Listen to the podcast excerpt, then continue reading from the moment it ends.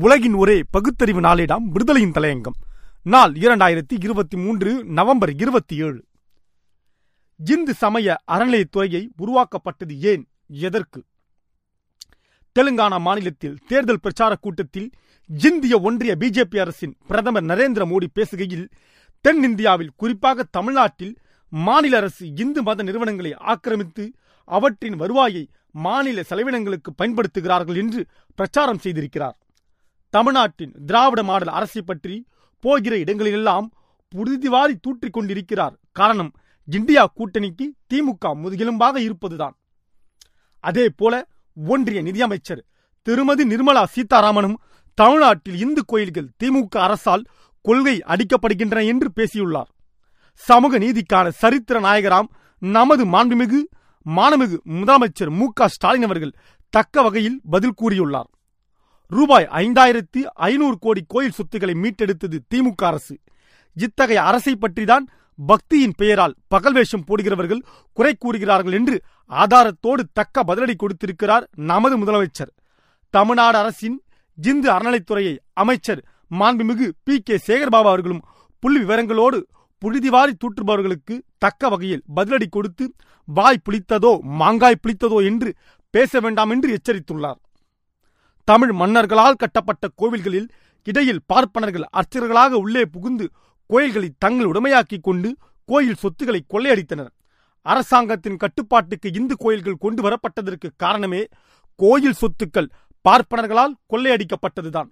British ஆட்சியின் போது கோவில் நிதிகளிலிருந்து கட்டுப்பாட்டுகளை கொண்டு வர ஆயிரத்தி எட்நூத்தி பதினேழாம் ஆண்டு சட்டப்பிரிவு கோவில்களை நிர்வகிக்கும் அதிகாரத்தை ரெவன்யூ போர்டுக்குள் கொண்டு வந்தது.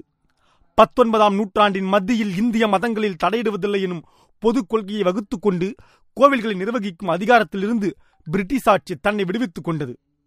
இதுதான் சந்தர்ப்பம் என்று கோவில்களில் பார்ப்பனர் கொள்ளை என்பது கேள்வி கேட்பாரின்றி தலைவிரித்தாடியது. இத்தகைய சூழலில்தான் நீதி கட்சி ஆட்சியிலிருந்து இந்து அறநிலைத்துறை என்ற அரசு அமைப்பு உருவாக்கப்பட்டது. நீதி கட்சியை உருவாக்கிய மூவேந்தர்களுள் மூலவரான டாக்டர் சி. நடேசனார் சட்டப்பேரவையில் பேசும்போது குறிப்பிட்டார். கோயில் நிதிகளை ஒரு குறிப்பிட்ட வகுப்பினர் நிர்வகிக்கிறார்கள். இதனால் அவ்வகுப்பாருள் இருக்கின்ற வேலை இல்லாதவர்கள் பயனடைகிறார்கள். அதே வகுப்பைச் சேர்ந்த வழக்கறிஞர்களும் மிக பெருமளவில் பயன்பெறுகிறார்கள். பேச்சு வழக்கில் இல்லாத இறந்த முடியான சமஸ்கிருதத்தை கற்பிக்க பாடசாலைகளை நடத்துகிறார்கள். ஆனால் எல்லா சமயங்களாலும் போற்றப் பெறுகின்ற முடியான தமிழை புறக்கணிக்கிறார்கள் என்று அப்பட்டமான உண்மைகளை சட்டப்பேரவையில் அழுத்த திருத்தமாக பதிவு செய்தார். சிந்து ஏடு இதனை எதிர்த்து எழுதியுண்டு. இந்து சமய அறநிலைத்துறை மசோதா நீதி கட்சி அமைச்சரவையினால் பனகலரசர் சென்னை மாநில பிரதமராக இருந்தபோது அதாவது பிரீமியர் ஆயிரத்தி தொள்ளாயிரத்தி இருபத்தி மூன்றாம் ஆண்டு ஏப்ரலில் நிறைவேற்றப்பட்டது. பார்ப்பனர்களும் மடாதிபதிகளும் கடுமையாக எதிர்த்தனர். இதனால் வைசிராய் ஒப்புதல் தர காலதாமதமானது. ஆயிரத்தி தொள்ளாயிரத்தி இருபத்தி மூன்றாம் ஆண்டு நீதி கட்சி வெற்றி பெறவே இந்த மசோதா ஆயிரத்தி தொள்ளாயிரத்தி இருபத்தி நான்காம் ஆண்டில் இரண்டாவது முறையாக நிறைவேற்றப்பட்டது. வைசிராயின் ஒப்புதல் பெற்று ஆயிரத்தி தொள்ளாயிரத்தி இருபத்தி ஐந்தாம் ஆண்டு ஜனவரியில் சட்டமாக்கப்பட்டது. அப்போது சென்னை மாநில காங்கிரஸ் தலைவராக இருந்த தந்தை பெரியார் நீதி கட்சியில் இந்த சட்டத்திற்கு தம் ஆதரவையும் பாராட்டையும் தெரிவித்தார். காங்கிரஸ் ஆட்சி காலத்தில் இந்த சட்டத்தில் பல திருத்தங்கள் மேற்கொள்ளப்பட்டன. முழுக்க முழுக்க மலை விழுங்கி மகாதேவர்களாக இருந்த பார்ப்பனர்களின் கையை விட்டு கோவில்கள் சென்றுவிட்ட காரணத்தால் இந்த இந்து அறநிலைத்துறை ஒழிக்கப்பட்டு இந்துக்கள் கையில் ஒப்படைக்கப்பட வேண்டும் என்று கூக்குரல் போடுகின்றனர். பிஜேபியும் ஆர் எஸ் எஸ் வட்டாரமும் நாங்கள் ஆட்சிக்கு வந்தால் முதல் கையெடுத்து இந்து அறநிலைத்துறையை ஒழிப்பதே என்று சூருழைக்கிறார்கள் இது பற்றி இந்து அறநிலைத்துறையின் பல்லாண்டு காலம் பணியாற்றி ஓய்வு பெற்ற ஸ்ரீரங்கம் கோயில் இணை ஆணையரான இருந்த ஜெயராமன் என்ன கூறுகிறார்?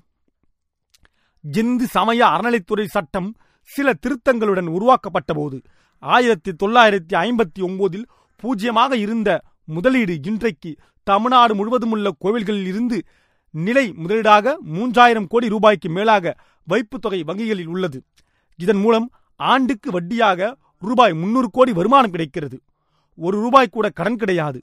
அதுபோல கோவிலுக்கு சொந்தமான தங்கம் வெள்ளி போன்றவை வங்கிகளில் பல டன்கள் உள்ளன. புதிய தலைமுறை எட்டு எட்டு இரண்டாயிரத்து பதினெட்டு அன்று குறிப்பிட்டுள்ள செய்தி. இது நிலை மாற வேண்டும். கோவில் சொத்துக்கள் முழுவதையும் தங்கள் வயிற்றில் அறுத்து கட்ட வேண்டும் என்ற நோக்கத்தில்தான் இந்து அறநிலைத்துறையை ஒடுக்க வேண்டும் என்று கூப்பாடு போடுகிறார்கள். உஷார் உஷார். இதில் ஒரு வெட்கக்கேடு என்னவென்றால் கேரளம் கர்நாடகம் ஆந்திரா தெலுங்கானா பீகார் ஒடிசா புதுச்சேரி மாநிலங்களிலும் இதே இந்து அறநிலைத்துறை செயல்பட்டு வருகிறது. பாஜக ஆளும் மகாராஷ்டிரம் ஊபி மாப்பி மற்றும் ராஜஸ்தான் ஆளும் காங்கிரஸ் மாநிலங்களிலும் பப்ளிக் ட்ரஸ்ட் அக்கவுண்ட் என்ற அரசு நிர்வாகத்தின் கீழ்தான் கோவில்கள் இருக்கின்றன. குஜராத் சோமநாதர் ஆலயத்தின் அறங்காவலர் குழு தலைவராக பிரதமர் மோடி உள்ளார். உறுப்பினராக எல் கே அத்வானி அமித்ஷா இருக்கின்றனர் என்பதை மறந்துவிட்டு பேசுகிறார்களே எப்படி?